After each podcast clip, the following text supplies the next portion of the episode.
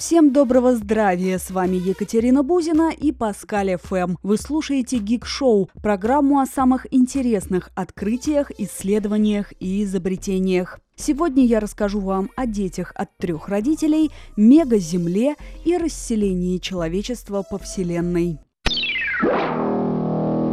Вы знали, что скоро могут появиться дети, рожденные от трех родителей? Для такого оплодотворения будут использоваться яйцеклетки двух женщин и сперма одного мужчины. Но это нужно не для удобства арабских шейхов и не для приверженцев полигамии. Эта технология позволит бороться со смертельными заболеваниями, вызванными дефектами ДНК, которые передаются по материнской линии. Эти болезни вызваны повреждением митохондрии, части клетки, играющей роль ее энергетической станции. Митохондрии передаются ребенку только от матери. Пока новую технологию опробовали только на животных. Насколько она применима к людям, ученые узнают после эксперимента на добровольцах.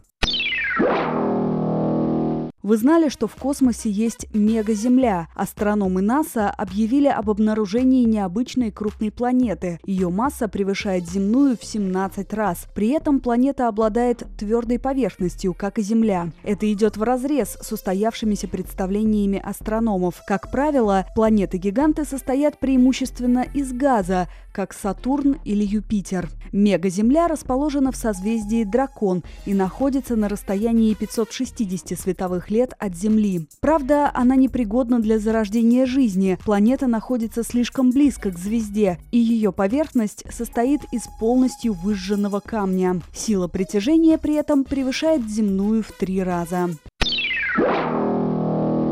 Зато, если астрономы все-таки обнаружат планету, пригодную для жизни, там могут появиться люди. Инженер НАСА Адам Штелцнер, известный тем, что создал марсоход Curiosity, поделился своим видением колонизации пространства галактики в будущем. По его мнению, люди могут не тратить сотни и тысячи световых лет на космическое путешествие, а отправить в межзвездное пространство свой генетический материал. Таким образом, не нужно будет посылать в космос большой экипаж. Достаточно достаточно погрузить на корабль трехмерный принтер, который может работать с биологическим материалом. Подобные принтеры уже могут печатать органы, а когда-нибудь таким образом будет напечатан и целый человек. Мир интереснее, чем кажется. С вами была Екатерина Бузина. Слушайте Паскаль ФМ.